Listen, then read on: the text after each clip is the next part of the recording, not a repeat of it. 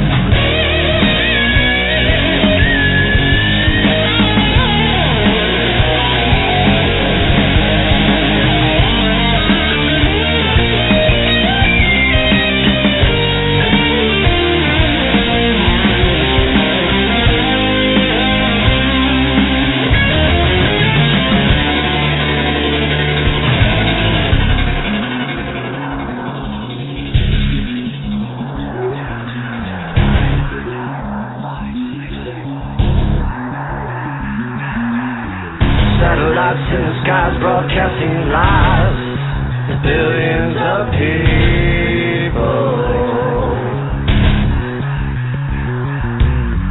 Cameras on the streets tracking who we meet and call this liberty.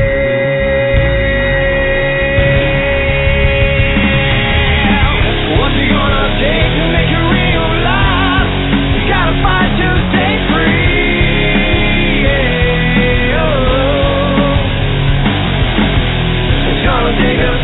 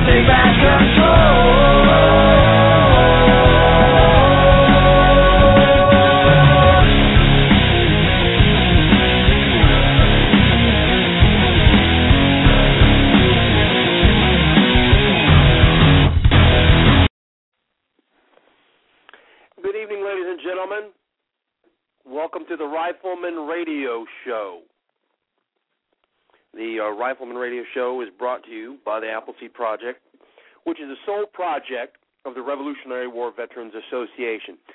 And the Revolutionary War Veterans Association is not a bunch of guys prancing around in frilly shirts, uh, sipping tea with their little fingers in the air. It's an organization dedicated to bringing you the absolute best two-day rifle marksmanship clinic, teaching the fundamentals of rifle marksmanship in the United States today. The absolute best.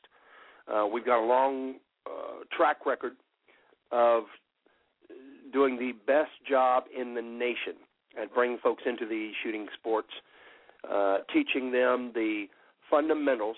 And when I say fundamentals, of course, I'm not talking about the basics. I'm talking about the foundational skills and techniques that you're going to need, no matter where your shooting path leads you. All right, you're still going to have to uh, have a stable shooting position. You're still going to have to be able to uh, get in sustainable, re- repeatable uh, positions of standing, sitting, and prone. You're still going to have to make mag changes. You're still going to have to execute the shot by the six steps. You're still going to have to exercise uh, trigger control. Uh, you're going to have to uh, be able to control your breathing while you're making the shot. These are all the things that you're going to need throughout your the rest of your life of shooting. And that's whether you shoot at tin cans or deer or competition. The fundamentals are what are going to get you get you through every shot that you make for the rest of your life. And we do the absolute best job of instilling those fundamentals and, and uh, teaching you those skills and techniques. All right. if you want to find out where to go to find out where a Appleseed two-day rifle marksmanship event is, then go to rwva.org. That's our home page. On the top of the page is a list of tabs across the top. Uh, I think the second one from the left says Appleseed. Put your cursor on that. You'll get a drop-down menu. On the drop-down menu, select Schedule. That'll take you to a page that has a map of the United States on there. Just put the cursor on the state that where you wish to attend an event, and you can click on that. Or if you want to see, if you live in a state that uh, that if you live close to a uh, a border in your state and you want to see what's happening in the state next to you or something, maybe at the same time, then you can uh, go to the hot link that's embedded in the text above the map and click on that, and that'll give you a, a listing of all the events that are going on across the United States today. And we've uh, really grown from the days where we were doing only 50 shoots in a year. All right, we've we've expanded tremendously. So now we're doing shoots all across the United States every weekend of the year. Somewhere within a reasonable driving distance of you is an Appleseed rifle marksmanship two-day weekend, and uh, I'm telling you, folks, you cannot beat it. Uh, for the for the price, it's the same price that we've always been. All right, we started out at uh, seventy dollars a person for two days of instruction and a T-shirt, and we've stayed at that price uh, for the last uh, well last six years. And uh, I imagine we're going to be staying at that price uh, for a while anyway. And there there is no comparable uh, event that you can go to that's only going to cost you seventy bucks for two days. Uh, the, the the nearest you're going to get is uh, two fifty, three fifty, something like that, and it can be a great deal more. And for the skills and techniques that you're going to be learning, it is an absolute bargain. And the seventy dollars for two days price, that's uh, that's if you don't happen to fall into uh, one of the many free categories that we have, uh, or that or you're not a woman or a child. Uh, if you're law enforcement or active duty guard or reserve, you're going to be shooting free for the weekend. If uh, if you have uh, uh, if you have some type of uh, how do I say this without getting into trouble with everybody? The only people I won't get in trouble with the people that uh, uh, that have been uh, physically injured or have some kind of physical challenge, they they usually are pretty good about it. Just uh, the other people who feel they like they have to defend them. anyway, if you have some type of a disability, then uh, uh, we have adaptive Appleseed, and that is uh, where uh, we'll do everything possible to get you on line and get you shooting. We don't care if you uh, if you're missing an arm or a leg or some fingers or whatever it is, or if you're in a uh, uh, a wheelchair or if you need uh, crutches, whatever it is, we're dedicated to getting you on the line and letting you uh, experience the heritage uh, of shooting at an Appleseed event. It's called the Adaptive Appleseed Program, and uh, you'll be shooting free too. and you let us know, and we'll do we'll we'll move uh, uh, everything out of our way in order to uh, to make sure that you can attend the event and learn a lot, just like everybody else there. if you uh, if you're a woman, uh, you're only going to be paying ten bucks. If you're a child, you're only going to be paying five bucks. And uh, every, the women and children were free, but uh, uh, we just ran into some problems with uh, folks uh, when they didn't have anything invested in it, uh, saying, "Well, I know I signed up for an event this weekend, but I've got uh, this or this or this I need to do instead, and it's free anyway, and uh, I'll just go uh, next time."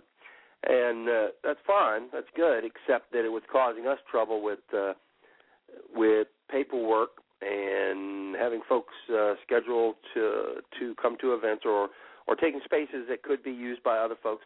Anyway, we put uh, five dollar and ten dollar charge on there, at least so you have at least a little tiny dog in the hunt, and uh, that's still for women that's still sixty sixty bucks off the seventy dollar price, uh, and uh, two hundred and forty bucks off the uh, the price of any uh, remotely comparable uh, event. And there is no comparable event. There's nobody out there doing what we do.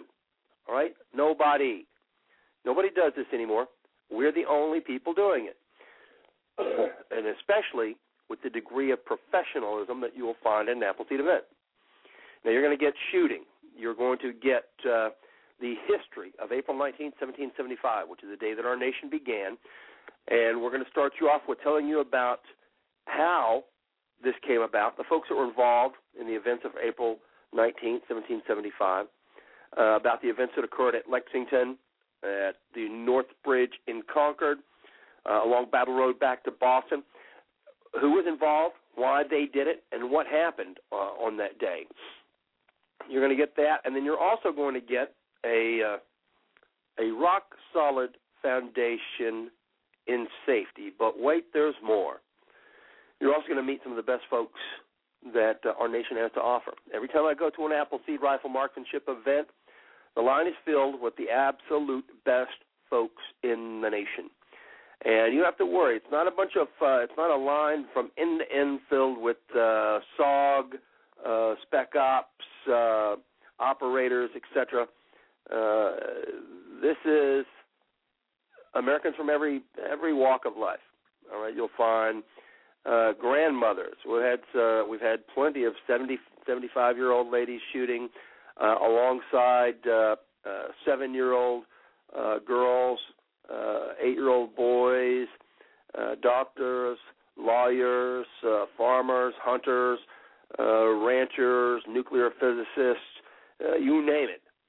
You will find folks uh, from all walks of life on the line, and they're not just a. Uh, it's not just a rabid group of right wing uh, hardcore Republicans standing shoulder to shoulder, uh, waving uh, George Bush signs, uh, because there's no politics at an Appleseed Rifle Marksmanship event. All right, none. At least none, none that are newer than 230 years. All right, let me. I'll qualify it that way. The Appleseed program, rifle marksmanship, rifle heritage, shooting, doesn't belong to any particular party. It belongs to all Americans. So when you're at an event, don't expect uh, don't expect to be harangued by uh, anybody's political beliefs or anything else. Number one, we don't allow it.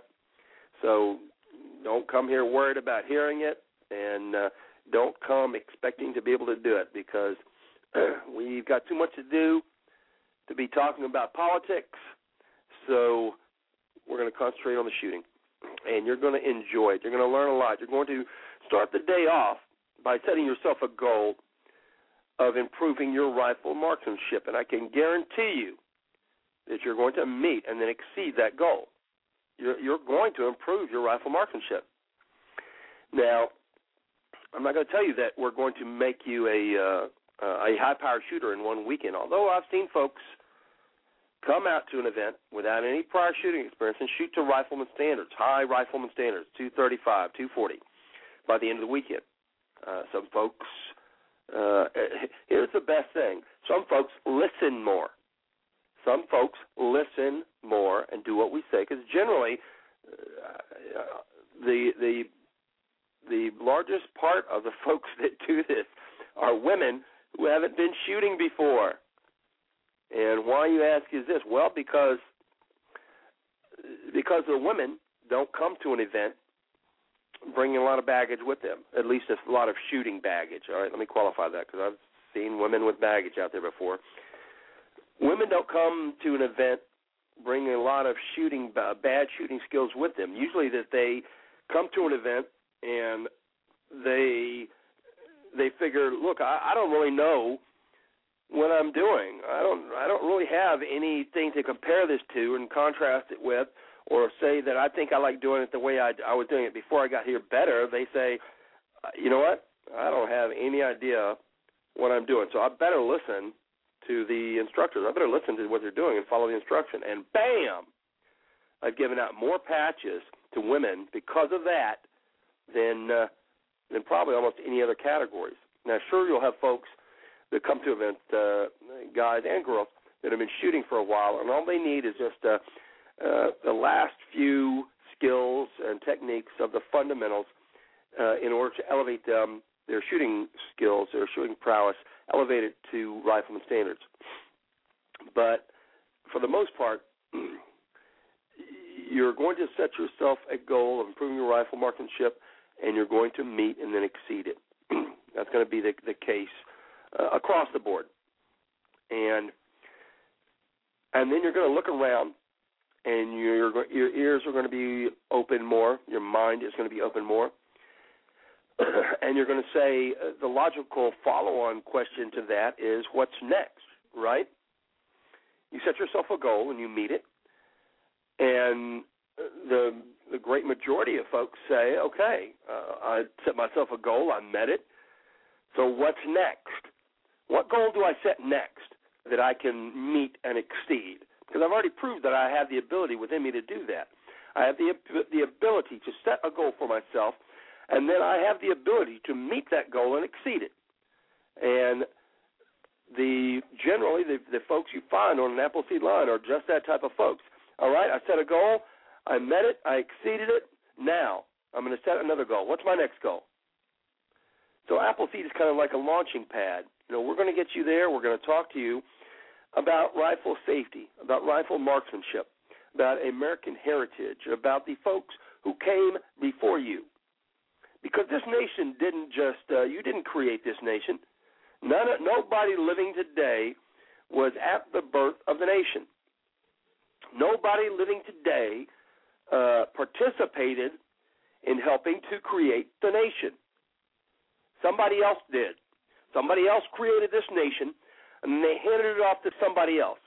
And then those folks handed it off to somebody else, and then way down the line here, somebody handed it to us.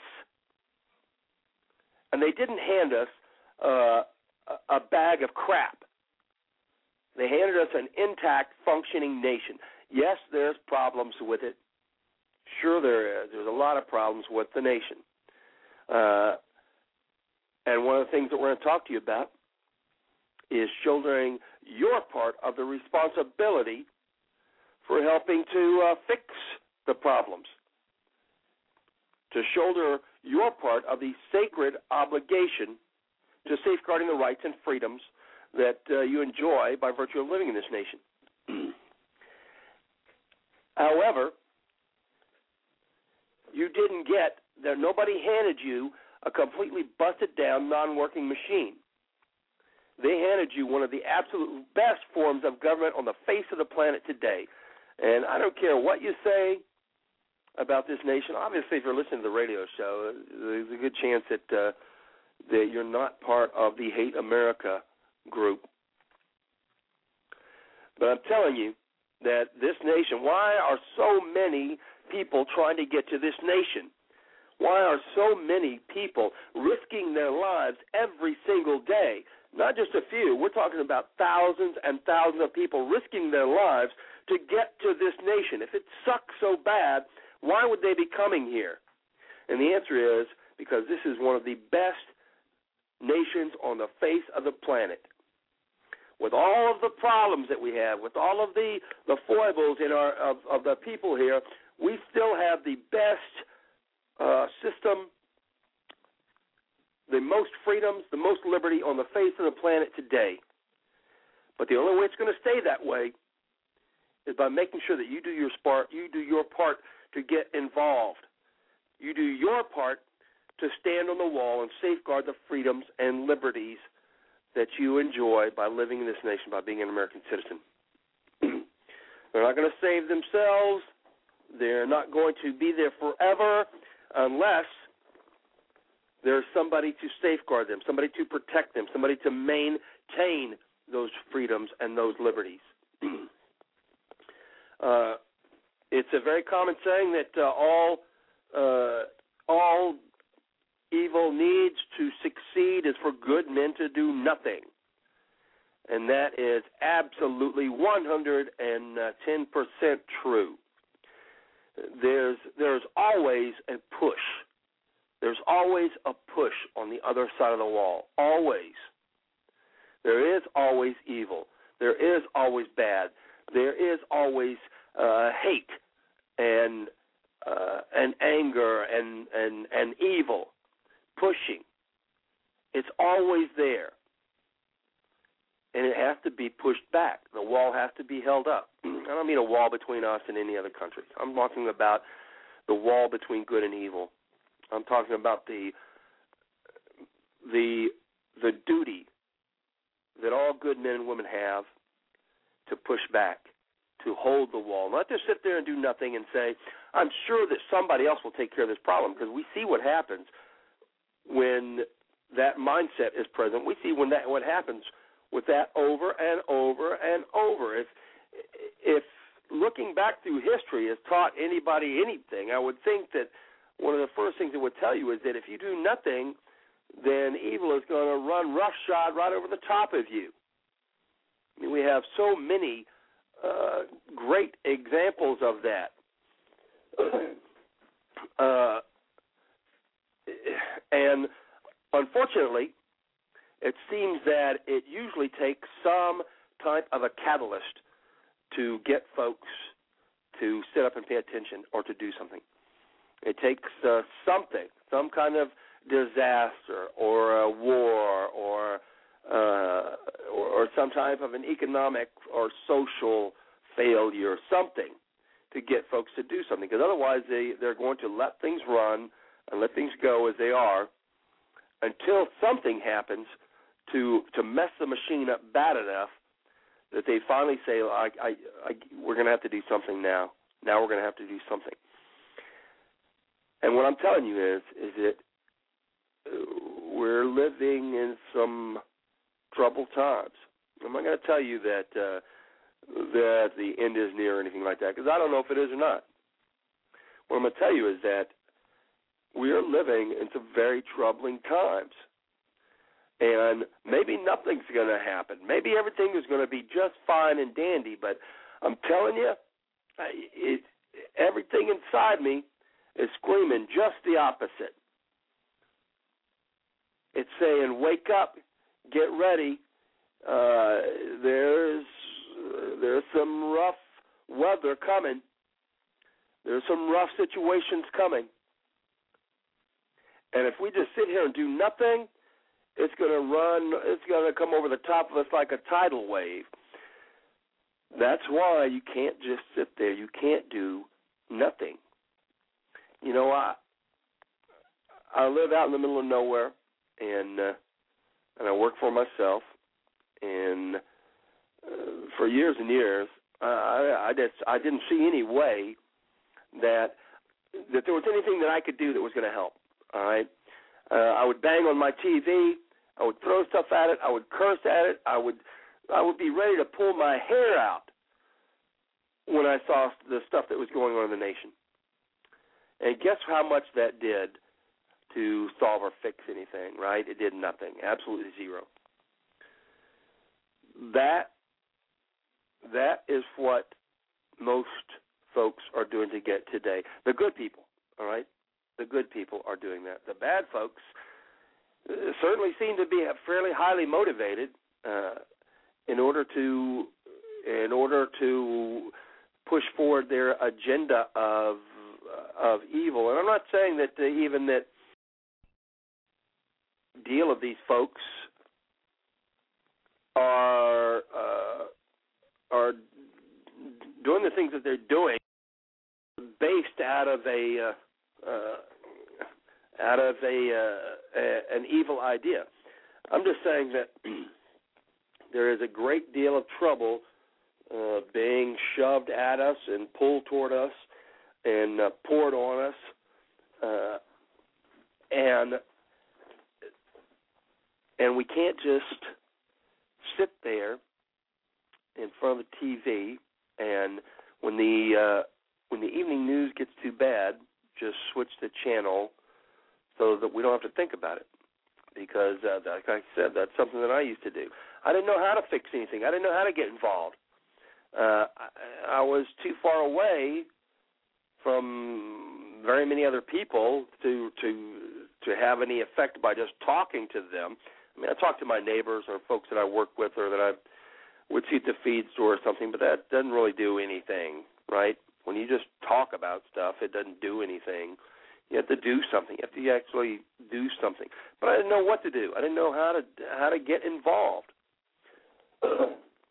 Finally, one day, I was actually was at the feed store. I was waiting for some uh, corn to be delivered, and uh, I had read the particular issue of Shotgun News. It was sitting over my dashboard. I'd read it over and over, and uh, the only thing I hadn't read yet was that one that one column. It's a whole page of fine print. I looked at it uh, just recently, and I saw it's no longer in fine print. But I had a subscription to Shotgun News forever because I used it as part of my my side business of trading uh, sh- firearms and shooting related stuff in order to make enough money to buy, uh, you know, guns and ammunition and stuff. Anyway, uh, I always flipped past that Fred's column because the, few times I'd read the first couple of lines of it, I thought, oh my gosh, this guy has uh, he's got a horrible mental problem because it seemed like he was uh, constantly uh, yammering on about American Revolutionary War and stuff like that, and I, I, I didn't have time for that. That's the old dusty, moldy stuff. Uh, and this particular day, I didn't have anything else to read. Uh, I wasn't in any area where I could get uh, radio reception, and uh, so I ended up reading the column. I thought, all right, better better this than nothing. I'll just read this column from beginning to end so I can get a true uh, overall picture of this particular person's dementia because uh, I just uh, I just figured he was pretty much crazy. I mean, uh, nobody else. I never read anybody else that uh, that had done anything like that. That uh, had taken out a column in uh, in a regular type uh, uh, periodical to talk about stuff like that, and uh, so I read it. And when I did, I was very surprised because uh,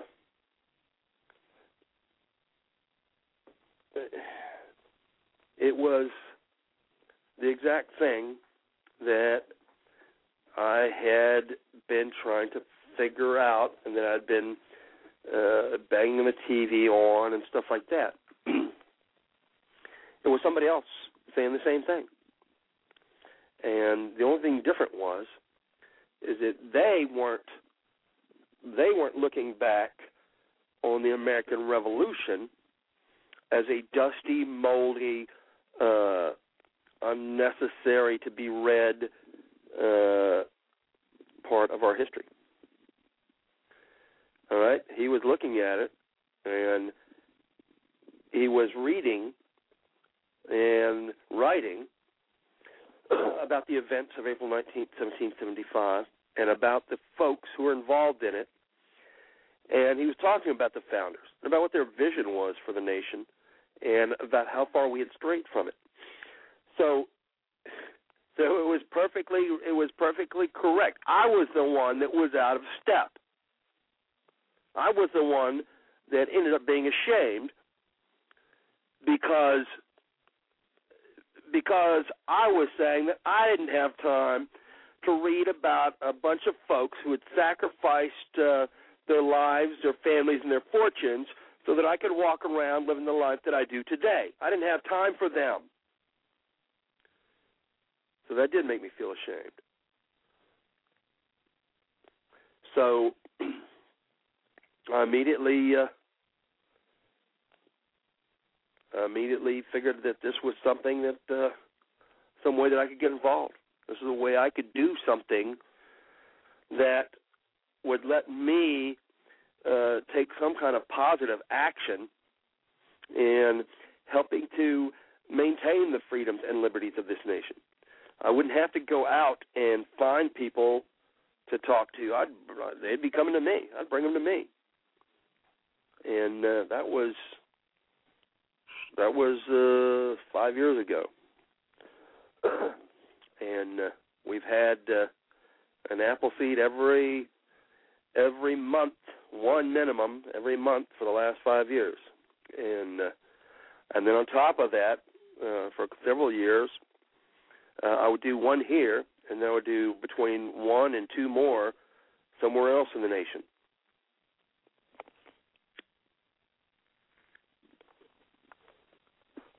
I was going everywhere to try and spread the message, to try and wake folks up, to try and get them uh, get them to understand the the severity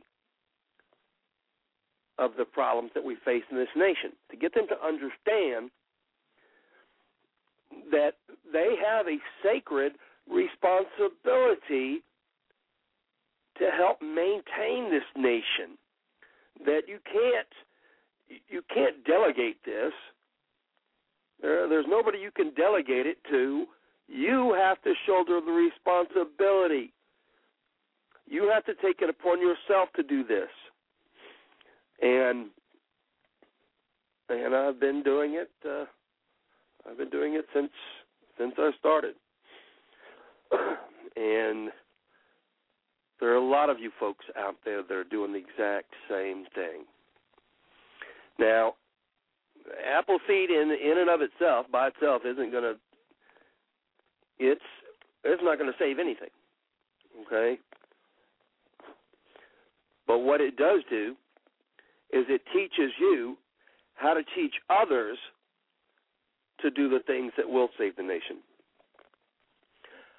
It teaches you how to teach other folks to become the absolute best folks they can be. To start looking for answers to the problems that we have today, to start looking for answers by going back to the beginning of the nation and finding out what the, the vision for the nation was.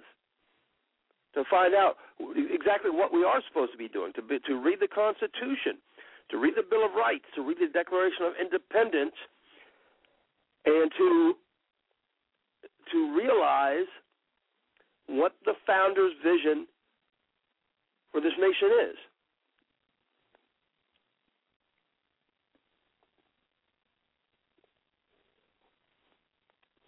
All right, if you'd like to call in, uh, we'll be glad to take your calls.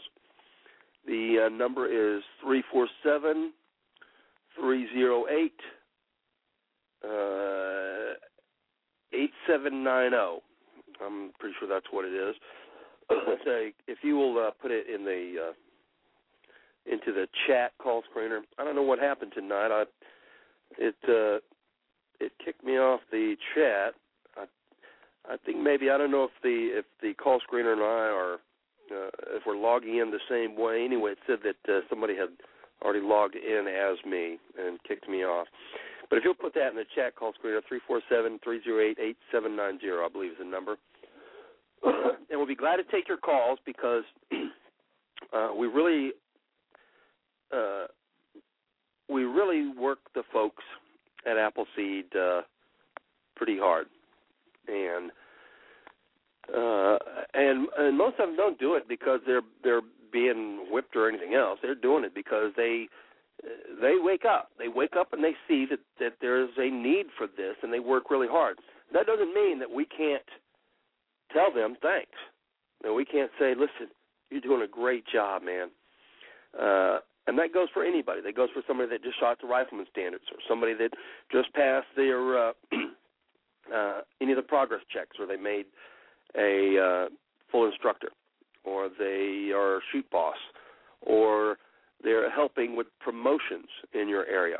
uh, because you should be uh, you should be thanking the folks in your area locally, and uh, and telling them how much you appreciate them. So we always uh, we always have the lines open. Actually, they'll be open throughout the show for this. If you want to call and tell somebody thank you, we'd love to hear that. Believe me, they would love to hear it. It's it's very nice to hear somebody say, to hear somebody recognizing the uh, uh, the time and effort that you've put in to this, because nobody at Appleseed is getting any paychecks. We're all volunteers. We're all doing this because of our sense of duty, our obligation, uh, our responsibility to the nation. But that, like I said, that doesn't mean that you that folks don't like to hear a thank you every now and then.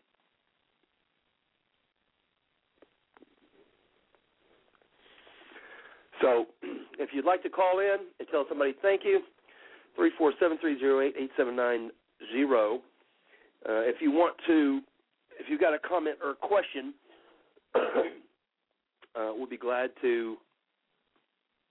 We'll be glad to uh, take your calls too, and uh, and answer them on the air. And when you call, uh, I think there's some recorded instructions that you got to follow, and then uh, then the call screener may ask you uh, some questions. Now, please respond to him. He's not, he's, and he's doing it off the air, so you don't have to worry about anybody hearing what you're saying or anything. He's just going to ask you some questions off air to see if you just want to listen or if you've got something you want to say, uh, and then he can uh, put it into the information queue for me so that I can see it. All right, so three four seven three zero eight eight seven nine zero, and uh, in just a minute we're going to be talking about uh, shooting from the standing position. uh, if anybody uh, and if anybody has any announcements that they want to make about upcoming shoots, or if they need a help with something, then uh, uh, then we would like you to call. Also, I want to uh, uh, tell. I want to say thank you uh, to Desert Eagle. That's Jimmy out in New Mexico.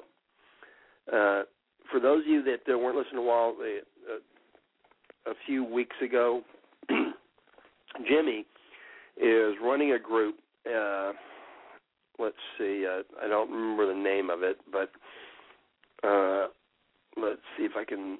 Uh, I don't know, and I can't see the chat. So even if you put it in there, I'm not going to be able to see it. Uh, call screener. Anyway, his group uh, sends out uh, care packages to the troops, and uh, they sent out uh, 2,500 boxes uh, to the troops overseas. And uh, let's see, they had a packing day on December 7th. He sent me the photographs and stuff for it.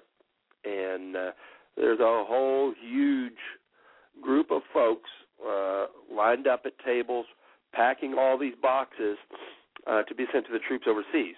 And uh, I believe that Smith and Wesson also made a run of uh, thank you pocket knives for it, and uh, they had 2,500 plus boxes that they uh, that they loaded up and sent out to the troops.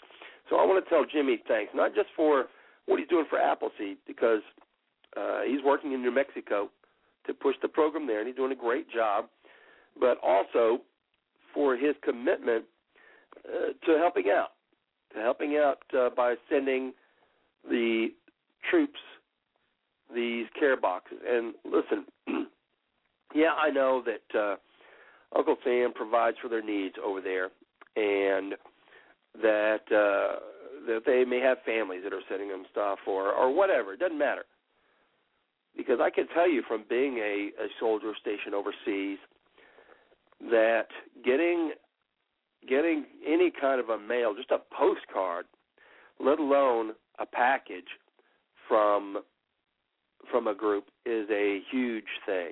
All right, it can it can make your whole uh, month.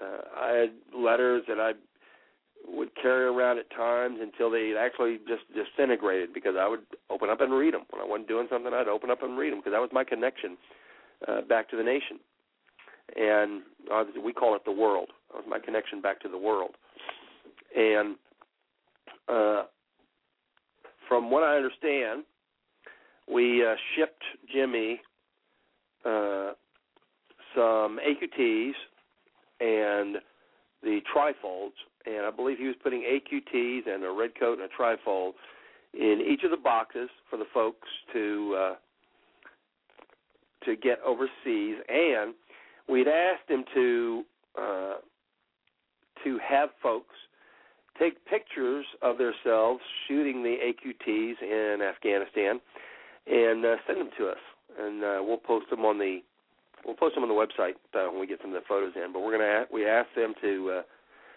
to get their buddies together and uh, shoot the AQTs, and of course. Uh, it doesn't matter where you are, if you're in Afghanistan or Timbuktu or uh, Nevada or Texas, if you shoot an AQT and you and you shoot it uh, by the uh, by the regulations that are printed there on it, and you have uh, one person witness you doing it and timing you, then it's a it's good to go.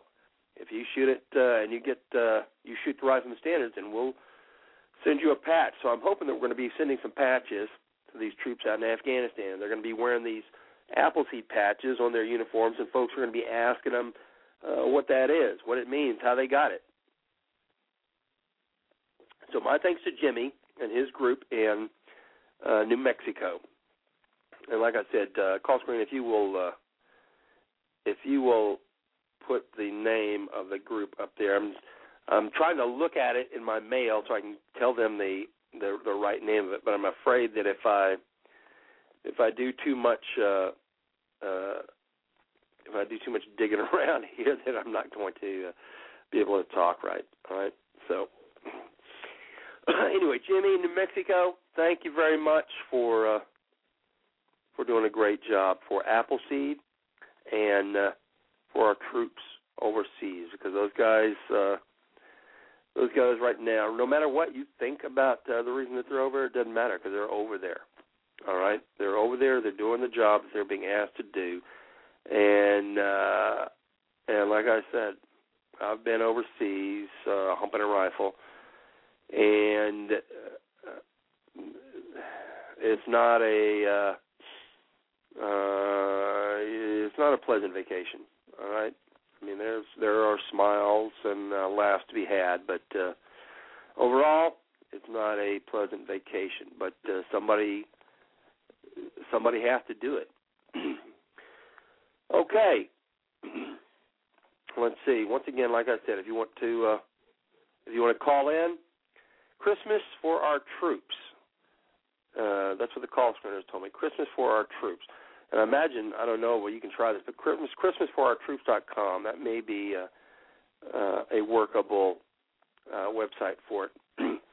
if you'd like to call in and tell uh, some of your folks thank you, 347 308 8790. 347 308 8790. And listen, uh, Jimmy in New Mexico also uh, has a uh, a commercial venture that he does to try and help uh, pay the bills. And I believe you can reach him by going to Desert Eagle Farms, and uh, it is for its uh, for long-term storage food.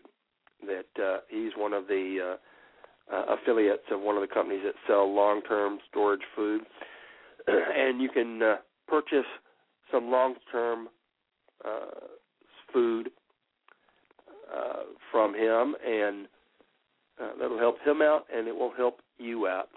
Listen, you guys hear me talk about uh, about prepping quite a bit. We have Jack Spirko on. We've got uh, the guys from Houston from uh, In the Rabbit Hole, uh, the uh, Urban Survival guys, uh, and be sure and give them a, a listen when you get a chance.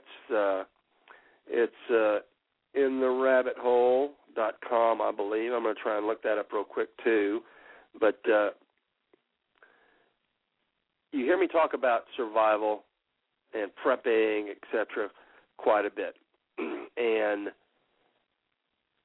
the reason that I do is because I think it's very important. It's very important that that you you are living your life in such a way that uh, that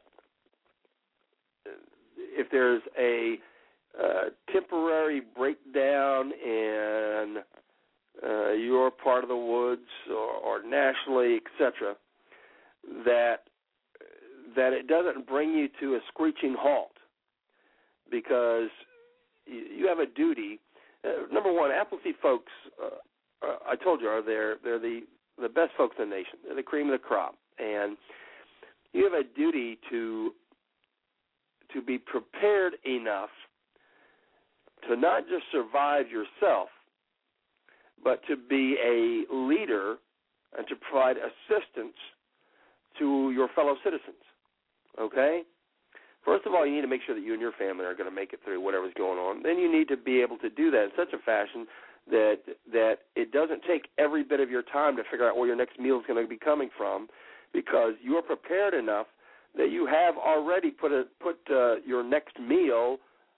Uh, you've already prepared for them. You already have them set up and ready to go. Enough so that you can lend assistance to your community.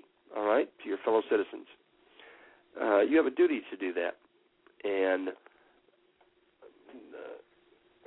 and I talk to you guys about this quite a bit because I, I think it's important. Uh, it, and I'm not talking about aliens landing or a comet hitting or, or the dinosaurs getting wiped out or anything like that. I'm talking about uh, a tornado coming through uh, your community, your uh, state, and uh, and ripping everything out of the wall for uh, for three or four weeks, like what just happened in Alabama, or what happened in Louisiana, or what happened in the uh, the the uh, central United States, or floods, or hurricanes, etc. You have a duty to be uh, to be prepared enough to get through these things and provide leadership to your to your uh, community. That is what uh, an apple seeder does. They make sure that they are uh, in good enough shape that they can take care of themselves and they are able to to provide for others in a charitable fashion. Make sure that they have uh, some food that they can give to other folks, or that they are uh, they are able and ready to provide leadership in helping to get uh, the roads cleared, get the uh, powers back on, get the uh, to take care of uh, other folks in their medical needs or getting them to a hospital, etc.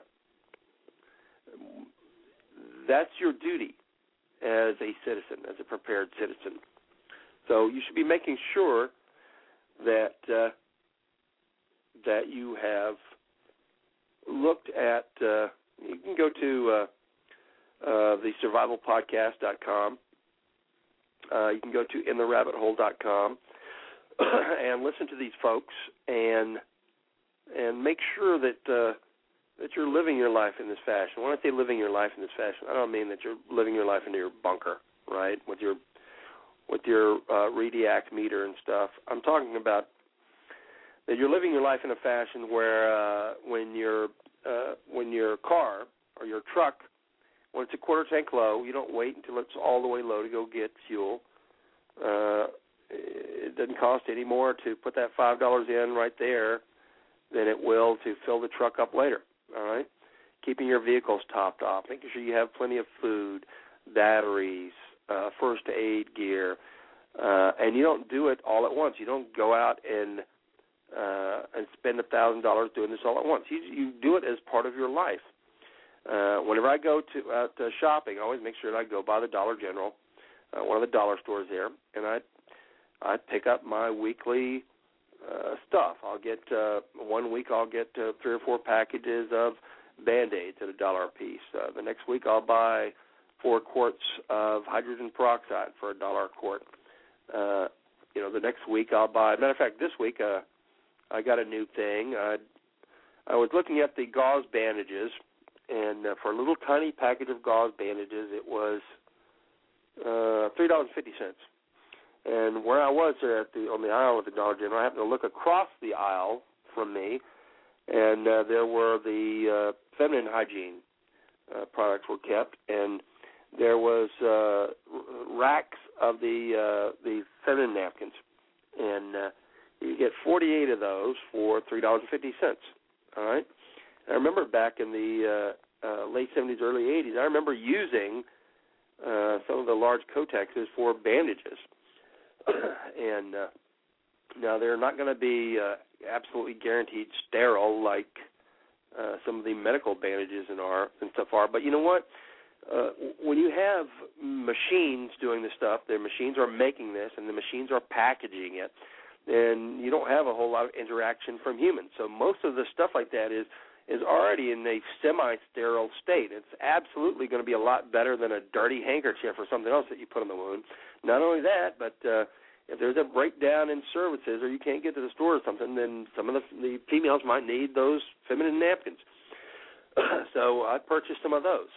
So I'm always uh, I'm I'm not going and buying stuff uh, at a thousand dollars at a time. I'm I'm on my weekly runs. I'm picking up one or two things at a time and putting it into my uh, into my gear in rotation. I'm putting uh, and I'll buy uh, when I when I go and get uh, groceries. Uh, I always make sure I'll buy usually two cases of ramen extra because that's 15 cents a meal. So I got uh, 48 meals for 15 cents a piece. I'll buy uh, uh, usually two cases of that. I'll usually buy a 20 pound sack of rice and a 10 or 15 pound sack of beans. And uh, if I need one can, one uh, uh, whatever the large canned uh, packages of peanut butter is, I think it's like a pound or something like that, two pounds. Anyway, I use one of those a week. But when I go and buy it, I don't buy just one to replace the one I use. I buy two. One to replace the one I used, and one to add to my storage. So this is the way that you live your life doing this. And uh, when you have some free time, skip uh, a 30-minute sitcom and use that 30 minutes to uh, to uh, read a book. I've, I've got a uh, library card. I go to the library and uh, I can get all the books that I want on how to do things for free. The the girls don't watch TV, so when we go to the library, there's uh, five of them and one of me, and we'll usually get uh, between 50 and a 100 books every two weeks because they're going to be reading and and I'm going to be reading. And uh, skip one of the uh, these sitcoms and read something about how to take care of yourself, uh, about how to uh, uh, how to plant a garden, how to uh, take uh, seeds and sprout them out in your kitchen so that you can have some fresh green even in the winter. Uh, read about how to start a fire without a match. Uh, different things like that. Read uh, and learn. Because if things keep going the way they're going, if enough people don't turn around and and wake up, and even if they do, there's a good chance still that we could uh, we could end up in a situation that's going to be rough for every one of us. Don't wait till it happens. All right, live your life in a way that uh, that if somebody turns off the power in your neighborhood and it happens to stay out for a week or two weeks, that uh, that you're not so stressed out and so pushed to the edge that you uh, that you end up taking your own life because you can't figure out how to deal with it. Because a lot of people, uh, that's the state that we're at in this country today. Uh, the folks can't deal with uh, with the things that our mothers and fathers and grandparents took for granted. You know, my grandparents weren't. Uh, I wouldn't have called them preppers. Or they wouldn't have called themselves preppers. Okay, I would probably call them preppers.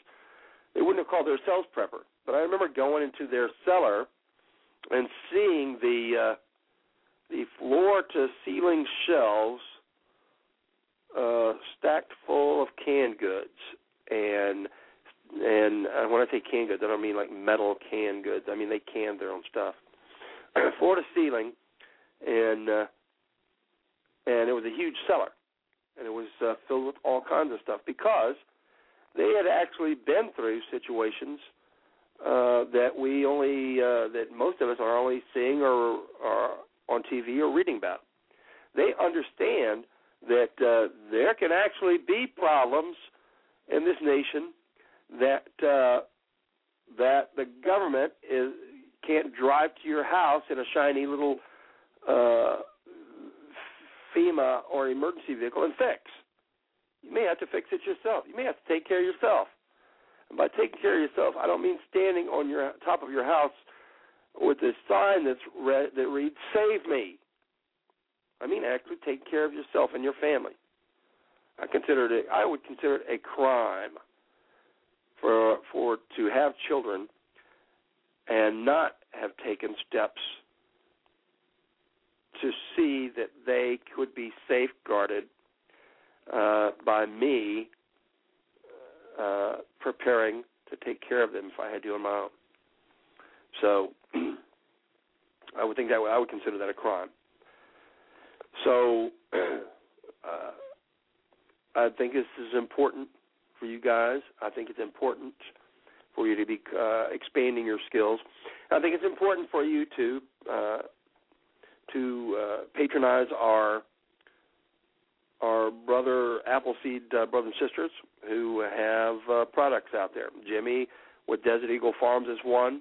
We have uh, uh, Taos Glock and Blue Feather who are uh, cranking away making soap out there. I believe they're still in New Mexico, uh, making handmade soap at uh, bluefeather.biz.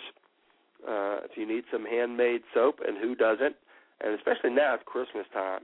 Listen, I wouldn't. I would. I'm. I'm hoping that uh, uh, that uh, Blue Feather uh, is listening to the radio, and she's and she's thinking, you know what, that Scout, he always gets on there, and he always uh, uh, he always shills for my for my soap. I'm gonna I'm gonna get a bar of soap. I'm gonna wrap it up and send it to him uh, at uh, one one nine six eight South FM nineteen fifteen, Buckholts, Texas seven six five one eight, and uh, send him a bar of soap for Christmas. You know what? That, that should, you know uh, that would be great, and it would also be great if you got one for one of your loved ones, right? a bar of handmade soap, which I can attest. Now, I'm no expert on handmade soaps or frou-frou stuff. But I can tell you that I really enjoyed the soaps that she made. Now, part of that could have been that they were free because she gave me, uh, I think, six bars total, uh, so that I could uh, drag them home to my girls. But uh, I ended up uh, really liking the soaps. It uh, the, the soap uh, had enough moisturizing content in it that uh, I wish I had one right now, as a matter of fact, because in the winter my hands always get uh, cracked. They just uh, the the skin hardens and cracks, and then anytime I get diesel or oil into it, it makes it like a permanent, uh, permanently dyed. So all the cracks now are dyed. anyway, uh, the soap has enough moisture content in it that uh, when I was uh, using it regularly, it would keep my hands nice and soft. So make sure that you, uh, if you're looking for a Christmas gift, and it's not, they're not expensive. I don't know how they uh, how they could make such a fine quality product for the prices that they're charging. I believe it was uh, from five to ten bucks uh, for a nice big bar of soap, and uh, and when you do that, you also contribute to uh, Taos Glock and Blue Feathers uh, gas money, so that they can drive to the next Appleseed and uh, uh, or the program pays for their gas, but uh, for their food and stuff like that. They can go to the next Appleseed and teach. Uh, the more bar soap you get from them, the the longer they'll be on the road. so make sure you uh, this Christmas you take a a look at bluefeather.biz, our blue feather soaps in New Mexico, and uh, I'm thinking about uh, getting one for one of your loved ones. and uh, the intro music that uh, we used for the show that was, uh, I believe it was either Freedom or Control, and uh, that's that was donated to us by uh, Poker Face, the band Poker Face. You can get them at uh, pokerface.com. They're a uh, they're they are a kind of revolution rock uh, uh, band, and uh, they've got a lot of great music, and we certainly appreciate them uh, donating their music to us. They uh, they travel the country playing at different places. They play at Knob Creek, I think, every year. so any of the folks that uh, that have any kind of a commercial venture. And listen, for the blog talk folks, let me let, let you guys know that uh, I'm not uh, getting any money for advertising. I'm not even getting any product so far. Uh, but uh, uh, I'm still hoping. But anyway, we're just doing this uh, as goodwill. We're just doing this to uh, help uplift our uh, our fellow Appleseed brothers and sisters. So if there's something you need that uh, one of the Appleseed folks has, think about getting it from them before you get it from somebody else because uh, that's a way that we can help each other.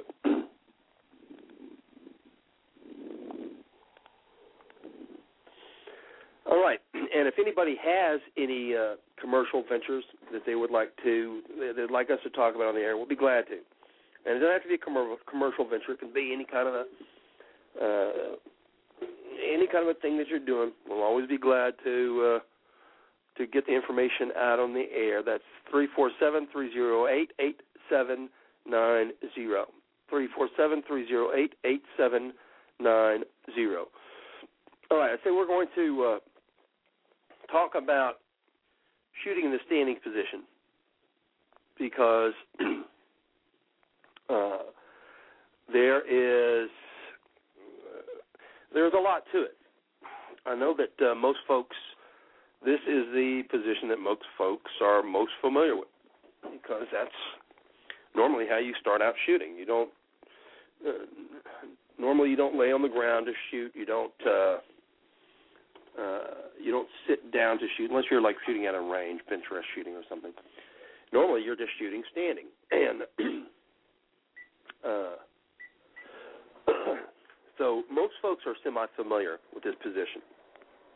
But that being said, it's not the easiest position to shoot from because uh, it's usually the least stable. Because when you shoot, you would like to have the most stable position that you can get. The most stable position you can get is when you have the rifle resting on your on your arm on the bone that is sitting on another bone, like on your leg, and that's sitting on the ground.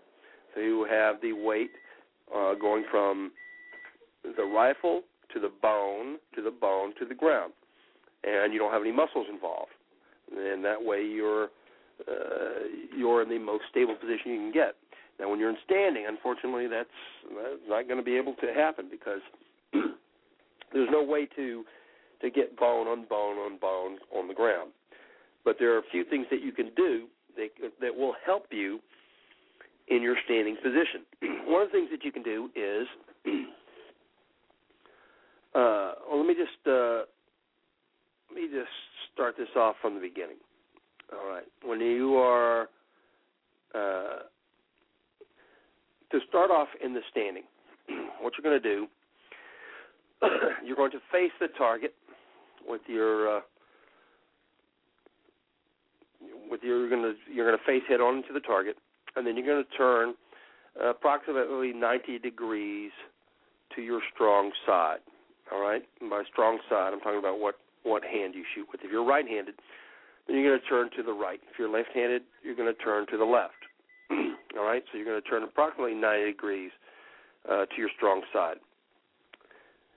Now, then you're going to have your feet, you know, a comfortable distance apart, and that's usually about shoulder width apart. And you're going to have your feet; they're not going to be parallel. They're not going to be uh, side by side, facing in the same direction. You're going to need to have them uh, uh, have them opened up in uh, in about uh, a 90, a 45 to 90 degree angle on your feet, because if you have your feet side by side pointing the same way, then then that gives uh, the wind or anything else. That's an it's an inherently unstable position because while all you're protecting yourself in is in one direction, that would be like a side to side. If anything comes from your back or from your front, then you don't have a way to stabilize yourself. So you open your feet up to uh, between a 45 and a 90. I usually have mine uh, about in a 90, which means I'll have my uh, my non trigger side foot pointing toward the target, and I'll have my trigger foot uh, pointing approximately uh, 80 degrees or so to the target. All right, and it'll be a, a comfortable. Uh, I'd say comfortable. It's not comfortable. It's about a shoulder width apart, uh, because the farther apart your feet are up to a point, then the more stable your position is going to be. And about shoulder width is is about good enough. And then uh, my knees are not locked.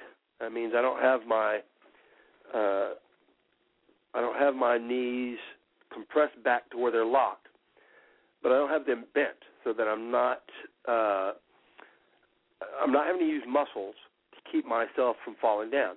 I have the the knees uh, just in between locked and forward of that, so that it's a straight line down. All right, I have the bone resting, uh, the thigh bone resting on the the knee joint, which is resting on the lower leg, resting on the foot on the ground. All right, in a straight line. now, what I'll do next is and for just a second, let's talk about before we talk about the next step. Let's talk about uh, slings. Now, you can use any sling or no sling. You know, we don't tell you at, at Appleseed. We're not. We never. There are no absolutes. We're not going to tell you that you have to do anything. We're going to make suggestions uh, about things that we that we've learned and about things that we know from uh, from information handed down to us from 500 years of uh, firearms experience. we're not going to tell you you have to do anything, but we're going to suggest that in order to uh, improve your stability, in order to enhance your position, then uh, then you really should use a sling. And uh, there are several sling types that we show you in Appleseed. We'll show you the hasty, hasty, the hasty, and the loop sling. And you can use any of these slings in the standing. All right. I don't want. Uh, I know I've heard people before say you can only use the hasty uh, in standing. That's not true. You can use any sling position in standing, but there are pros and cons to each one. All right. I, what I've done is uh, is I switched back and forth and back and forth from loop to hasty over the years, so that uh, I never got stuck in only using one sling position. I would use uh, the loop one time, and I would use hasty the next time, and I would do that. Uh, I've always done that. I use uh, in all the positions, so that uh, so that I'm comfortable with both. Now I have worked it out to where uh, I can use the hasty in any position without any adjustments. Now, uh, after years of of uh, years of practice, uh, I don't need to make a whole bunch of adjustments. I don't have to be looped up. Uh, I can just be shooting the hasty in all of the different positions. But for standing, I'll tell you this: that the hasty sling does give you a little bit of extra support if you need it in the standing. Because what will happen is when you're in a standing position, the uh, the uh, the last part of the sling headed toward the butt will end up resting on the angle of your chest above your pecs. So it will be resting on your body, helping to support the rifle. All right? okay, so you're standing facing the target. You turn approximately 90 degrees. You have your feet approximately shoulder width apart, and you have uh, an angle between your feet so that they're not both facing the same way. Now, what you're going to do is you're going to, and you're going to be slung up now in either the loop or the uh, hasty. Now, what you're going to be doing is you're going to have your uh, your body is going to be erect. You're going to be standing in a very uh, uh, erect posture, looking at your target. And what you need to do is uh, is imagine a rope connected to the top of your head, and uh, there's uh, just enough pressure on that rope that it's causing your whole body to be straight and erect, facing the target. Okay. Now, you're going to bring the rifle up to your face. All right? Bring the rifle up to your face. Don't go looking for that rifle with your head. Bring the rifle up to your face. That's where it needs to be. Now, it's going to feel high. And uh, if I'm standing behind you, I should be able to see a major portion of your uh, the butt of your rifle uh, sticking up above your shoulder pocket. uh,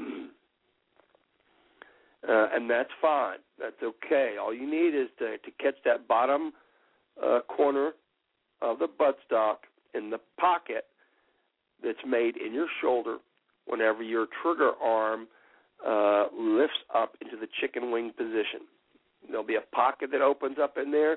You catch that bottom edge of the buttstock into that pocket, and all the rest of it can be up above the, the shoulder. It actually should be, unless you have uh, uh, some type of a uh, uh, expanded stock, uh, you know, a, a cheek piece or something on your rifle. It actually should be because we want you to bring the rifle up to your face, and don't go looking for the rifle with your head because what happens then is if you go looking for that rifle with your head then and you can try this at home if you want. Make sure your rifle's unloaded, but you can try this. If you go looking for that rifle with your head, if you have it seated all the way down uh, where the butt is below, where it can't be seen from back, back behind you, you will have to hunch your head and shoulders over to get to the rifle. Now, when you do that, you're firing up. I don't know how many muscles, probably uh, 25 or 30 different muscles that you're having to fire up uh, to support you whenever you're looking for that rifle. And muscles are always bad in a shooting situation. Muscle is always bad because uh, muscle can can become fatigued and it can be and there's movement in it. so, no muscle. Bring the rifle up to your face. Get it at the bottom corner of the stock, seated uh, firmly in the pocket that's made whenever you chicken wing your uh, trigger uh, elbow up. Get your uh, non-trigger side elbow. Uh, make sure that you have a snug sling going across the uh, back of that uh, non-trigger side palm, and that your elbow, and that your arm is directly under the rifle. And then what I do and then you're going to uh, before you take the shot, you're going to work on getting your natural point of aim in the standing. Now, this is just as important as any of the other positions. It's just as important for you to have your natural point of aim and standing as it is any of the other positions. It's going to be a little bit more difficult, and you may be a little bit less sure of it, but there's still uh, you can still do this. You can determine what your natural point of aim is and make sure that you're shifting it onto the target. And then, of course, once you've done that, then no more happy feet. Just stay right there. Make sure you have your magazine, your hearing, your eye protection already on you. That you got nothing you got to get. Once you get your natural point of aim, you're not going to have to move again. This is in shooting the AQT in stage uh, one. uh, then, uh, then lock your feet down and keep rehearsing what you're going to do. And here's what you're going to do. Here's what I'm not going to tell you what you're going to do. I'm just going to tell you what I do. All right. uh, you're going to get your natural point of aim. You're going to determine what it is, shift it onto the target because, uh, as I said, it's just as important in standing as in any of the other positions. And not only that, but uh, just because you're in standing, uh, you don't get your standard of accuracy doesn't go down because you're in standing. You don't say, "Well, I'm in standing," so instead of shooting to uh, a four minute of arc accuracy in standing, I only have to shoot to like a 15 or 20 minute of arc accuracy because I'm standing. That's not the case. You, we're still asking you to shoot to a four minute of arc standard of accuracy in standing. That means that uh, every shot that you fire in standing at the stage one target, the stage one silhouette, should be inside the circle uh, where the V ring is on your stage one target. if you don't uh, if you don't set yourself a goal for accuracy, then you will have none. okay, so your natural point of aim is just as important in the standing as in any of the others. Now, here's what I do. I've learned from uh, from many years of doing this that I cannot hold my rifle steady uh, on the target. I can't sit there and hold it onto the target and have it be steady and standing. It's uh, I haven't found a way to do it yet. Maybe uh, some of you know some some ways of doing it. I would kind of be surprised because it's an inherently unstable position. All right, so knowing this, knowing that I can't hold it on to the target uh, and, and keep it steady on there. Matter of fact, it's it's just the opposite. The longer I hold that rifle, trying to keep the sights on the target, the less steady I will get. The less steady I will get. It'll start moving uh, back and forth. It'll start moving in a figure eight, up and down, and usually it'll end up kind of going in kind of a circle. And I call this chasing the rabbit because you can sit there and hold it up without taking a break all day long, and the longer you do, the the the more you will be chasing the rabbit. You'll be trying to keep the sights on the target, and they'll be there for a second, and they'll move off. And they'll move kind of in a circle. And they'll be on there again, but they won't stay, and they'll move off. And the longer you chase the rabbit, that clock is ticking when you're in stage one. And and I'm not talking about gaming this. What I'm talking about is that it doesn't matter uh, it doesn't matter why you're shooting your rifle at a target, if it's in competition or if it's in an apple seed, if it's at a deer, etc. You're always going to need to be able to make the shot at a certain point, and the only way you're going to be able to do that is by keeping the sights on the target. And you're not going to be able to keep them on the target by standing there and holding that rifle up through the whole course of fire, uh, because the longer you hold it up, the less steady it becomes. Now, what I found that works for me, and of course, uh, is with any suggestions from anybody on anything in the whole world, whether it be from shooting or needlepoint or mowing the grass, washing the dishes, whatever uh, your mileage will vary. All right? I'm just going to tell you what I do. Here's what I do I can control the muzzle as long as I'm moving it. If I'm moving it, then I'm in control of where it's going to go. Now, for me, I told you I stand there, I get my uh, position, just like I told you, bring the rifle up to my face, and then while I'm waiting to take the shot, I let the rifle still uh, pulled back into the shoulder pocket. I let the rifle come down. So that I've broken my position, but I'm letting the rifle come down with the least amount of breakage possible. I've still got the uh, the stock pulled back into my shoulder, but I'm letting the rifle come down so I can get some uh, fresh blood, some oxygen to those muscles while I'm waiting. But I don't take my face off the target. I don't take my eyes off the target. When I break, I simply lean forward just a tiny bit and let the rifle come down, keeping my eyes on the target. And uh, and the way I explain it is like this: if you if you're out hunting and you're in the stance position and you're hunting and you see a deer and uh, and you're you, and you, you lose a deer for a second or whatever. Anyway, if the deer is if it walks behind a bush, uh, your rifle can probably fire through the bush, right? Uh, because a bush is not cover; it's simply concealment. So you could probably shoot through the bush if you needed to. But if you take your eyes off of that deer and it goes behind a bush, which bush did it go behind? You don't know. Even worse, what if the deer pops out of the or the right side of the bush where you're not looking and the and it what it did is it grabbed a rifle out of its uh you know out of its car. Uh then you're going to be in trouble. All right?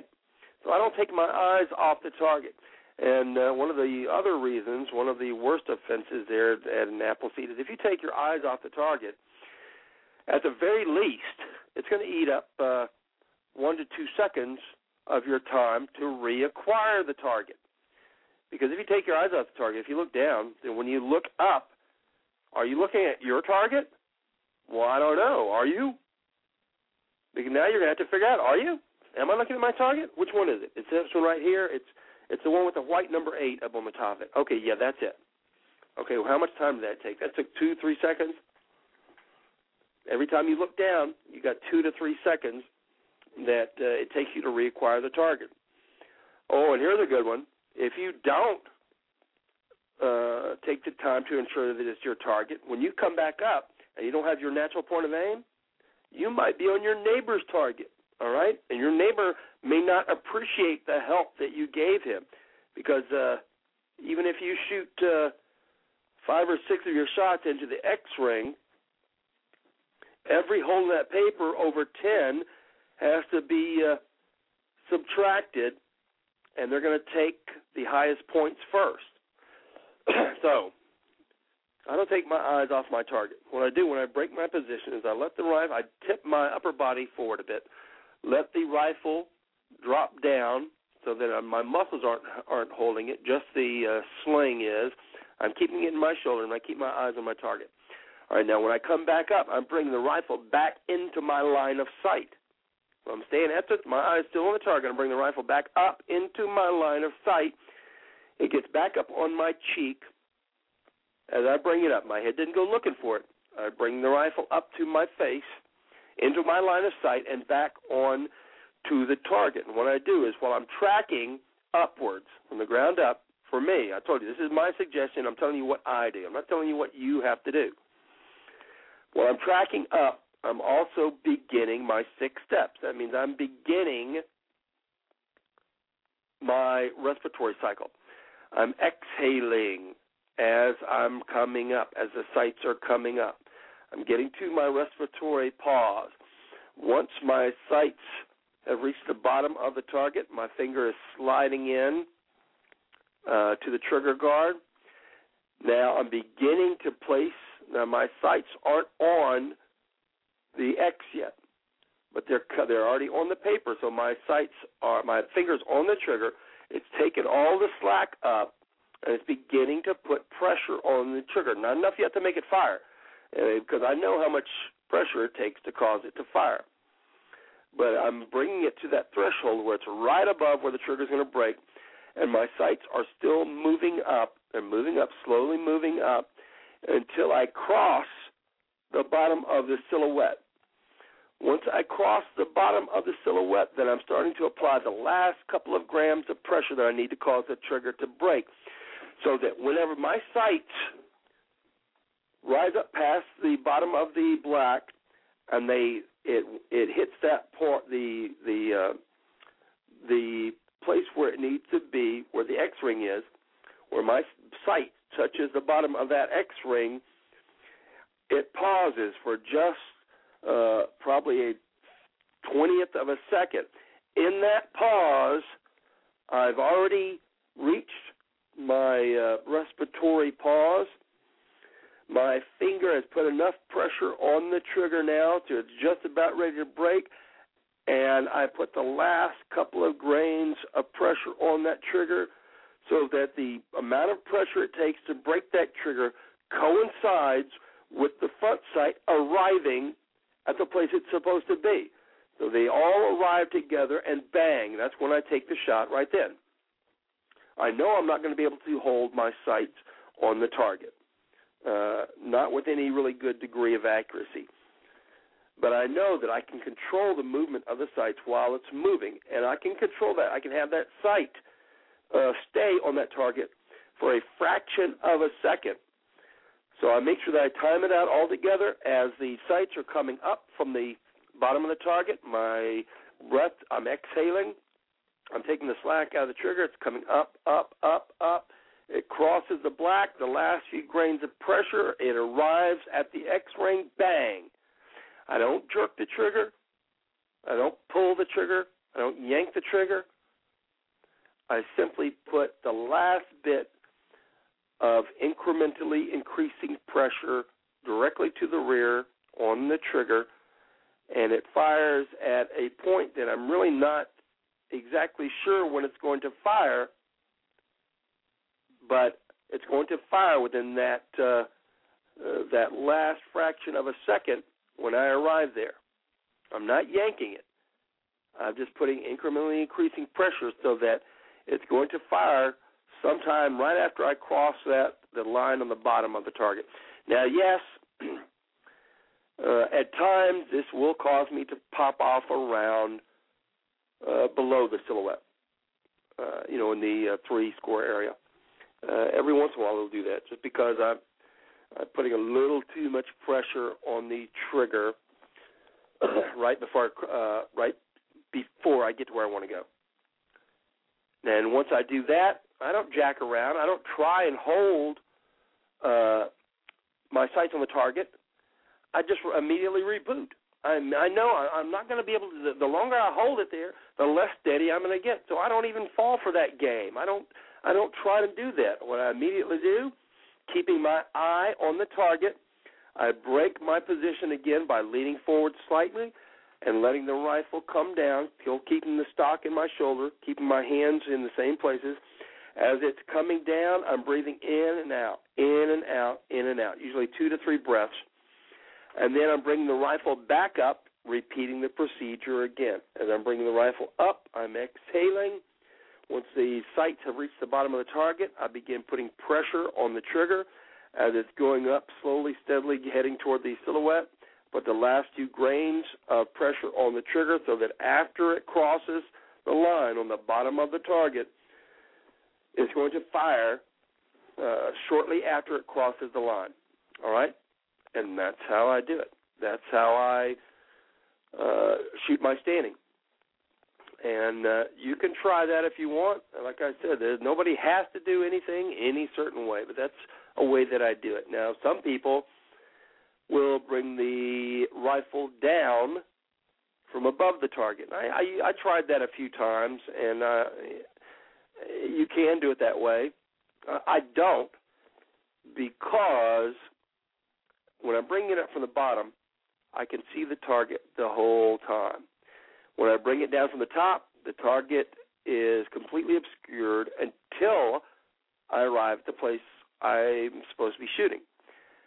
And that will cause you to to travel past where you want to shoot a great deal more uh, times than coming off the bottom wheel because what you're doing is your your rifle is moving, and when you see the target, you think that you're stopping, but you're actually not. There's still some degree of movement going down, and the only way for there not to be is for you to yank the trigger.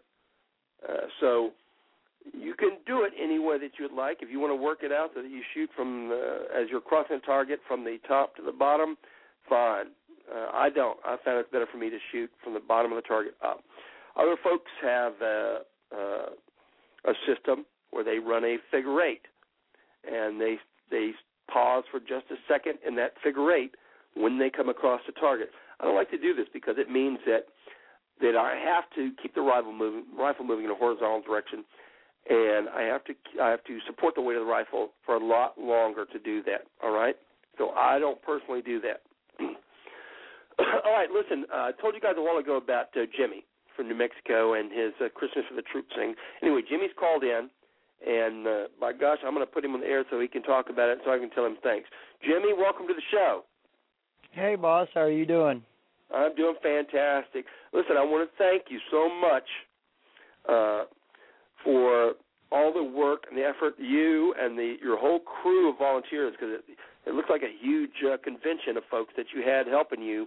Uh, uh, let's see, yesterday. No, day before yesterday. Yep, yep, yesterday. And uh, looks like you had a whole crew of folks uh, that were helping you, and uh, and I want to thank you uh, for the effort that you put into it. Tell us uh, a bit of what, about uh, uh, how it worked out and uh, and what is next uh, on the stage. Well, um, first off, it's I, I'm just the flunky in the middle. It's it's the good folks out there that that donate the stuff and everything and get us the names and the APOs. Uh, they're the ones that really do the work. I'm I'm just the guy in the middle that kind of pushes the buttons sometimes. But uh Tuesday morning we left out of here with about another uh 900 pounds of stuff from uh southeast New Mexico. And uh poor little Blazer was she was sitting low on the springs glad I didn't have a pass. you put 900 pounds of stuff in your Blazer? Yeah, well it's an S10 Blazer. so she was well, sitting good, low on good the springs. job. And uh reason I took her instead of the Dodge is because we had uh pretty good snows and everything uh Monday and um it was it was kind of slick in a few spots going down to Midland, but we made it. And uh got down there Tuesday evening and got everything unloaded and uh some of the pictures that I sent you is when we were setting up and uh we got the assembly lines put together and had a bunch of the football players and cheerleaders and kids from Midland High which is right across the street come over and help. And uh then on uh Wednesday morning Pearl Harbor Day the uh ROTC kids Air Force and Army ROTC showed up and they helped us finalize things and and get things in line and get it going. And between packing boxes they also helped man the line in the back. And I took uh right at about an hour and a half of video uh of the whole process. It's over at uh, KSVP at uh, Gene Dow and them are working on editing it and putting it into some semblance of order. But uh we started uh, the official packing and everything uh started off with the prayer and God bless America and everything right at noon Texas time and by three o'clock we had uh twenty five hundred plus boxes packed and going into the mail trucks. So it that was is excellent. day. Well, give us a give us a, a quick rundown on on what uh, you guys were sending out. Uh, well, you know, the first station right there at the end, uh, the kids uh, or the folks that were, you know, in the assembly line that would pick up a box, the first station right there was the AQTs and the trifolds. So they went in the bottom of the box, and then they got a coffee mug uh, that said "Thank you" from Christmas for Our Troops on it, and um, then as they went on down the line, there were, you know, uh, wet wipes and toothbrushes and toothpaste and cough drops and um, Rem uh, Remington uh, donated a pallet of Rem Oil. Uh, so every one of the boxes got those, and then we had the bore snakes that went in there. Uh, another company, uh, I'm not familiar with it, but it's a three-part gun cleaning system. Uh, it starts off with a bore cleaner and polish, and then uh, a rinse, and then a lube that follows it up. So three bottles of that went in each box, and then Smith and Wesson, of course, the knives were all there, and uh, beef jerky, uh, all kinds of snacks and goodies and cookies, uh, tons of cards from the kids, uh, letters from folks. And uh, the last item that went in it at the very end was uh, a two dollar bill. So it it went all the way down the line and I like I said I've got a video that I shot of it. We're working on editing it and getting it put together. So um, once that comes together, we'll work on on getting it up online and and so folks can see what they did because uh, I understand from Scott that there were a lot of folks. Uh, all across the country that made monetary donations, uh, a little bit over 32,000 in postage this year. And um uh just all over the country we had kids in um uh Lexington, North Carolina did uh Christmas cards and everything and shipped them to us. Um wondering if we've got some Appleseeders out in that neck of the woods. and uh got some uh from Tennessee and got some from Pennsylvania um it was when when when you see the pictures of all the stuff in the middle i mean and at the end of the day there's nothing in the middle and that whole 40 foot wide 10 foot deep stack of boxes that were down there and all the labels on them and knowing that these kids over there are going to get a box and everything that's that's what it's all about. That's what it's all about. You've been there and i've been there. And uh there's going to be a lot of kids that don't have empty hands this time on mail call.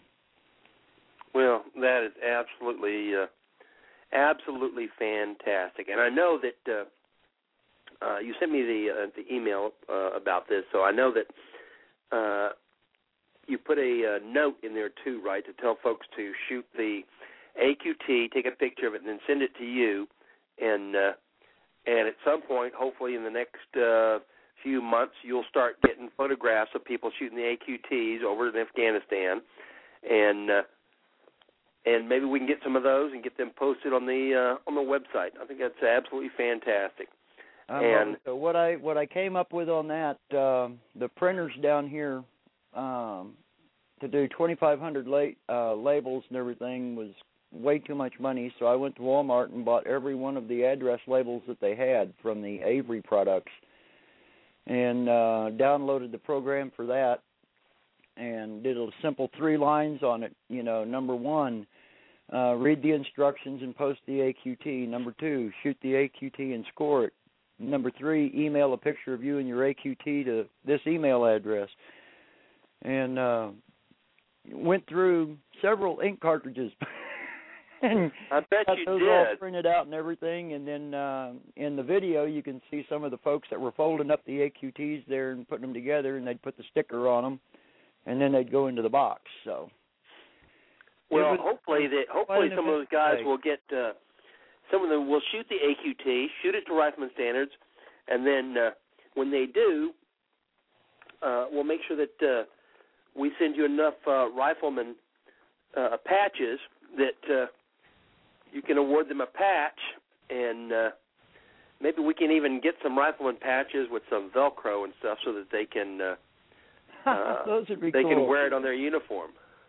Well, we'll we'll see. We'll see how the emails show up and everything. Um, you know, I'm just I'm just thankful that those kids are gonna gonna get a Christmas, and you know they'll look at the trifolds and they'll realize that there's a bunch of old vets and crusty old farts and kids and everything over here that really care about them. And when they get back home, they'll hopefully look up some of the Appleseeders and come to some shoots and everything. I'd love to have some on the line just just to shake their hand and thank them. Oh yeah, Uh, yeah, I would too. I, Yeah. and Mm. if there's any way to, uh, if there's any way that we can stay, that we can assist you anymore with, uh, with any kind of, I don't know, letters that we can write or anything like that to thank them, then be sure and let us know because, uh, and you and I have discussed this several times that on, uh, it's very important for the folks over there to get letters to know that that they're not they're not fighting in some kind of forgotten situation and that nobody here is thinking about them. Exactly. Well, the the thing is, is uh, we had some late pickups. We had a couple of drop off points here in Artesia that we didn't even know about, and um, I got the phone call when I was in Midland on packing day yesterday. But we picked up that stuff today, and uh, oh, believe me, it's not going to go to waste. Uh, we've got an inn down in San Antonio with the Wounded Warriors program, and the uh, um, oh, I'm trying to think of the name of the house. Um, for the families. Um, oh darn, my brain quit. But uh the extra stuff that we picked up today and uh everything that was late getting in is going to go down to San Antonio to Wounded Warriors. So they'll they'll get some Christmas cheer as well by surprise. Excellent. Fisher House. Excellent. That's what I was thinking of. Fisher House. Fisher House, okay. Mhm. And uh, and if you're going to do this again next year, then uh, Oh, we'll do it again and- next year. Well, I hope we don't have to. I would hope everyone is home back in the states, but you know how that goes. we, you Right. know, I as think long as there's that, uh, kids over there, we'll be doing it.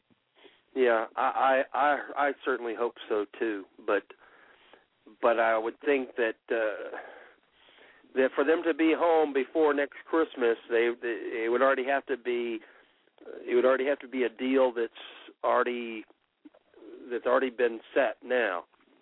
Yep. You know, they don't they don't they don't move fast one way or the other. So it would it would need to be something that's done anyway. If if it does end up that they're there and you do it again, uh, maybe there's some way that uh, you know that the rest of us can get involved. I know that my wife is a uh, a teacher at the school here, and I'm sure that the school would be happy to uh, to get involved with the making the cards and stuff for to put in the packages for the troops and and maybe they can uh, uh, you know in some way get involved and I'm sure that there are other people out there listening to this right now that uh, that would certainly uh, be willing to help in some way. So, if there's anything that we can do, uh, because I imagine that you probably you're probably gonna have to start on it pretty early, right?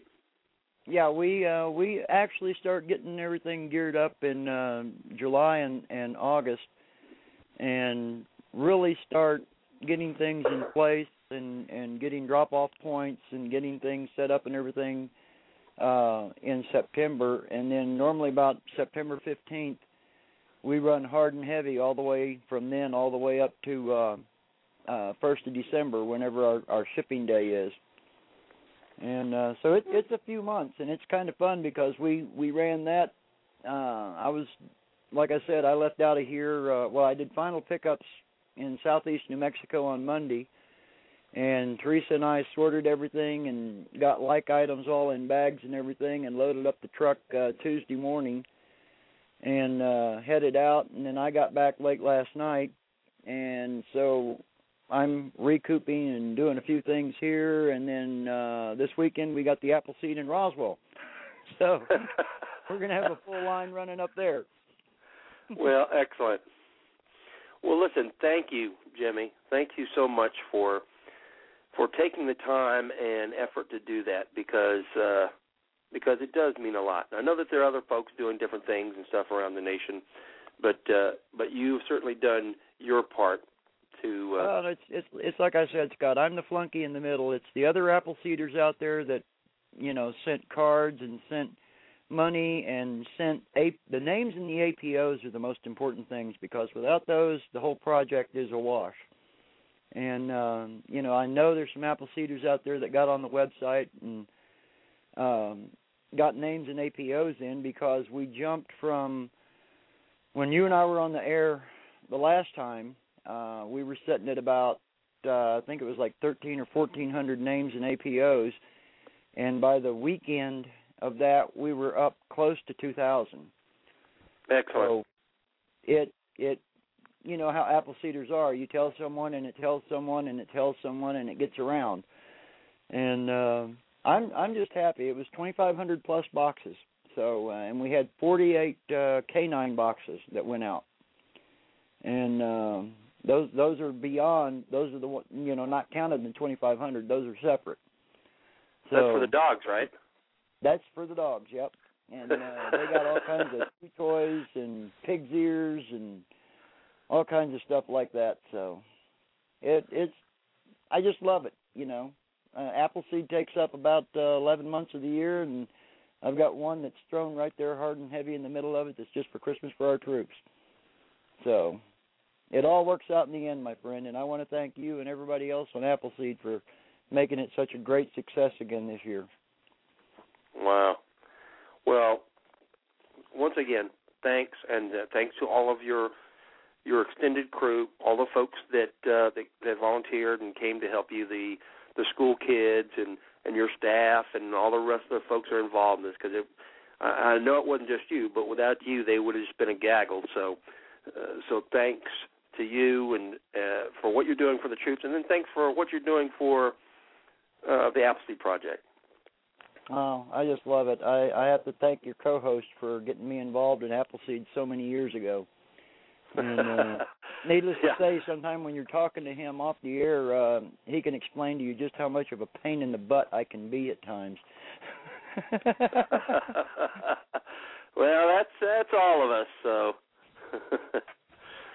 well, thanks again, and, uh, and I thank you, boss, and and I thank all the Appleseeders out there that that pitched in and got us the names and the APOs and and helped out because I, you know, we could see in the numbers, you know, after that conversation that we had, the numbers jumped, and uh, there wasn't anything else that that did it. So again, I want to thank you and everybody else, and we'll just wait and see what kind of mail we get from our kids over there. all right. Well, be sure Thank and let us know, okay? I will, boss. All right. Take care. Take care. Thank you. All right. well, he did a great job with uh, with putting together and the, listen that the list of things that uh, that uh, that they were that they put on there was a huge. So uh, it was a great. Uh, I wouldn't mind getting one of those. I'd, I wouldn't mind getting one of those packages. Uh, so they did a great job, and and thanks to all the folks that uh, that donated stuff. Uh, I know that Smith and Wesson did, but I, I know that uh, a lot of other uh, companies also donated stuff. I think Remington. I think you said Remington donated the Rem Oil and stuff, and uh, uh, somebody donated uh, bore snakes, and and then there was beef jerky and candy and toothbrushes and everything else. So there was a lot of uh, a lot of effort that went into this, and uh, so 2,500 other folks that are stationed over there uh, are going to get something in the mail. They're going to get something uh, for Christmas, and that's uh, like I said before. Uh, it seems kind of silly that you would that uh, that you that somebody makes a big deal about getting something in the mail because nowadays there's uh, there's email and all the electronic stuff and phone calls and everything else. But you know, I'm telling you that uh, that actually getting something physical in the mail uh, when you're overseas is a very important uh, event. All right. so thank you to uh, uh, Jimmy and his crew and all of the uh, the hundreds, if not thousands, of folks involved in that. And we'll be looking forward to uh, if our troops are there next year, then uh, there shouldn't be any reason that uh, we can't get involved in helping them out. Uh, maybe uh, Appleseed can uh, can donate uh, uh, something else besides uh, the uh, the AQTs and stuff. Maybe we can figure out something else that we can donate to the folks. uh, maybe some free certificates. I, I know that uh, the troops are going free, but uh, maybe uh, uh, you know maybe they when they get back they want uh, somebody to come with them. So I don't know what something we can figure out something that uh, some way that we can help. Or maybe we can get uh, uh, we can donate some uh, some money to help it. Uh, there's certainly some way that we can we can help out with the folks, and I'm sure that we'll figure it out by then. All right, uh, uh, we got a few more minutes. We've probably got uh, another seven or eight minutes. If you, anybody wants to call in uh, with any other news or any comments or questions and stuff, we'll keep the switchboard open. Three four seven three zero eight eight seven nine zero. Uh, let me add one last thing to the uh, to the uh, shooting, the shooting and standing advice that I gave earlier. Uh, there is there is a uh, uh, a procedure. There is a, uh, a a technique called tactical breathing. All right, and uh, uh, I don't know. Uh, I don't know who named this. Uh, I know that I read it uh, in the Grossman books. Uh, the uh, Colonel Grossman uh, I read it in uh, in several of his books. Uh, he has uh, several books out, and uh, the two latest ones I read uh, were on killing and on combat. and uh, for those of you who haven't read uh, Colonel Grossman's books, on killing is not a like a primer. All right, it's not like the old uh, Fairbairn Sykes uh, book that you used to get out of uh, Soldier of Fortune magazine. On killing is actually a treatise on on the the act of it, on what it uh, what it actually means, and uh, uh, why it happens, and what happens to the person that's doing it, the mindset, and everything else, the physical act, uh, and it's mainly uh, uh, from the perspective of law enforcement and uh, the American military. And it's a very interesting book. Anyway, the uh, tactical breathing actually fits in perfectly with what we do. When you're in your prep period, and we when we talk to you in Appleseed, we also talk to you about the rifleman's bubble, and that is when you start uh, when you start closing down your focus and you start eliminating external stimuli and you're you're getting to the point where you're eliminating every single other thing in your life uh, in this day that you're shooting other than yourself, your rifle, and your target. You're not thinking about uh, the uh, the last course of fire you went through. You're not thinking about uh, that you need to go to the bathroom, or that it's hot, or that you're hungry, uh, or that uh, your mortgage is due next week. You're not thinking about anything because any of those things because none of that matters to you at that point. It doesn't matter how many millions of rounds you've fired up to this point, all of them are meaningless. If you just fired your last round, if it went to the dirt six foot in front of you, you're not going to be uh, gritting your teeth and be all tensed up about that last round, about how angry you are about that last round, because there's absolutely nothing in the world you can do about that. There is no way you can ever change what has previously happened.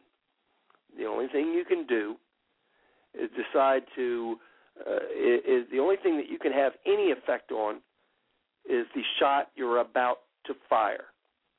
That's the only thing that uh, that should be in your mind, in your uh, inside your rifleman's bubble, is you, yourself, your rifle, and the shot you're about to fire. That's the only thing you have any control over at that moment. There's nothing else in your whole life. There is nothing that you can do about anything right at that particular second other than the shot you're about to fire. All right? And usually I'll joke with the folks and I'll tell them I, uh, that uh, your focus should be so concentrated that uh, that uh, say the guy, the person next to you is firing a 308, and uh, that round gets ejected during the course of fire, and that uh, it comes over and it lands in your neck, and your neck is slightly moist, and and that round sticks to your neck, and uh, it's sitting there sizzling, and your hair catches on fire, and the the people around you are are screaming in horror. Uh, there are flames shooting up from your head, but to you, it's meaningless because the only thing that you're allowing to enter into your mind at that point is your rifle, your target, and the round you're about to fire. That's the only thing that's inside your rifleman's bubble. All right? Now, how do you get to that point? Well, this is where tactical breathing can really uh, assist you. Now, tactical breathing is one of the things that uh, that are used by law enforcement, by military, and it's a way to actually break the uh, to break the control down and to eliminate uh, a lot of the external stimuli and even internal stimuli, mental uh, uh, stuff that's going on mentally, and allowing you to regain control and regain focus. And the way that you're going to do this is you're going to breathe in on a four count one, two, three. Now you're going to hold it for a four count one, two, three, four. Now you're going to exhale on a four count one, two, three, four. Now at the bottom of your cycle, you're going to hold that for a four count. One, two, three, four. And you're going to repeat this again. Breathe in on a four count, hold it for a four count. Exhale on a four count, pause for a four count, and then you can repeat that again. Now, what this does is it it, uh, it allows folks, uh, uh, like there have been many cases where uh, officers have uh, they've been preparing to to go into a hostile situation, and they're getting ready to open, bust down the door, and they're they're excited, they're nervous, they're uh, you know their pucker factor is really high, and they have used this technique to instill a calmness and a focus before they go through the door. There are other cases of folks who've just been in a shooting or they're in the middle of a shooting, uh, and they uh, they have used this technique to refocus. And the the fact that it works is undisputable. All right, it works. so I think this is a perfect uh, place to use the tactical breathing is when you're in your prep period right before you're getting ready to go into your course of fire. Now, I have uh, I would I was doing something similar to that before I learned about tactical breathing, and I called it over breathing. Now, I still think you should do over breathing, but you can do it at the same time you're doing your tactical breathing. You can use your tactical breathing to do it. what I used to tell folks is that uh, when you're in your prep period, that you're going to be breathing, you're going to be taking deeper breaths, not faster ones, because we don't want you to hyperventilate, but you're going to be taking deeper breaths so that you're flooding your your blood with oxygen. You're putting a lot of oxygen in your blood so that you're not going to be looking for oxygen during the course of fire. This is especially important in stage 2 where you uh, are in the seated position and you have your diaphragm is uh, obstructed by having your organs pushed up into it in the seated position. All right, so you're going to be doing your tactical breathing and you're going to be taking a deep breath in, and this is going to help you focus and it's going to make sure that you have oxygen, uh, that your blood is oxygenated. All right. so uh, during your prep period, you have uh, determined your natural point of aim. You've shifted it onto the target. You've locked it down, and then you're going to be doing your tactical breathing. As you're doing your tactical breathing, you can be rehearsing how you're going to make the shot. Your tactical breathing is going to help you focus.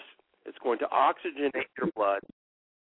And then you're going to be rehearsing what you're going to do in that particular stage, whether it's standing, seated, or prone. You're rehearsing it so that you then have immediate muscle memory that's going to carry you through the course of fire as soon as you get the fire command.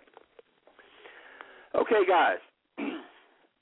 uh, we'll be looking for you. Uh, we're at the end of the show. We'll be looking for you uh, next Thursday, 7 p.m. Central. Until then, uh, guys, have a good week. And uh, God bless and keep you all, all right? Good night, everybody. Thanks for tuning in. We see you next week at uh, 7 p.m. Central Time.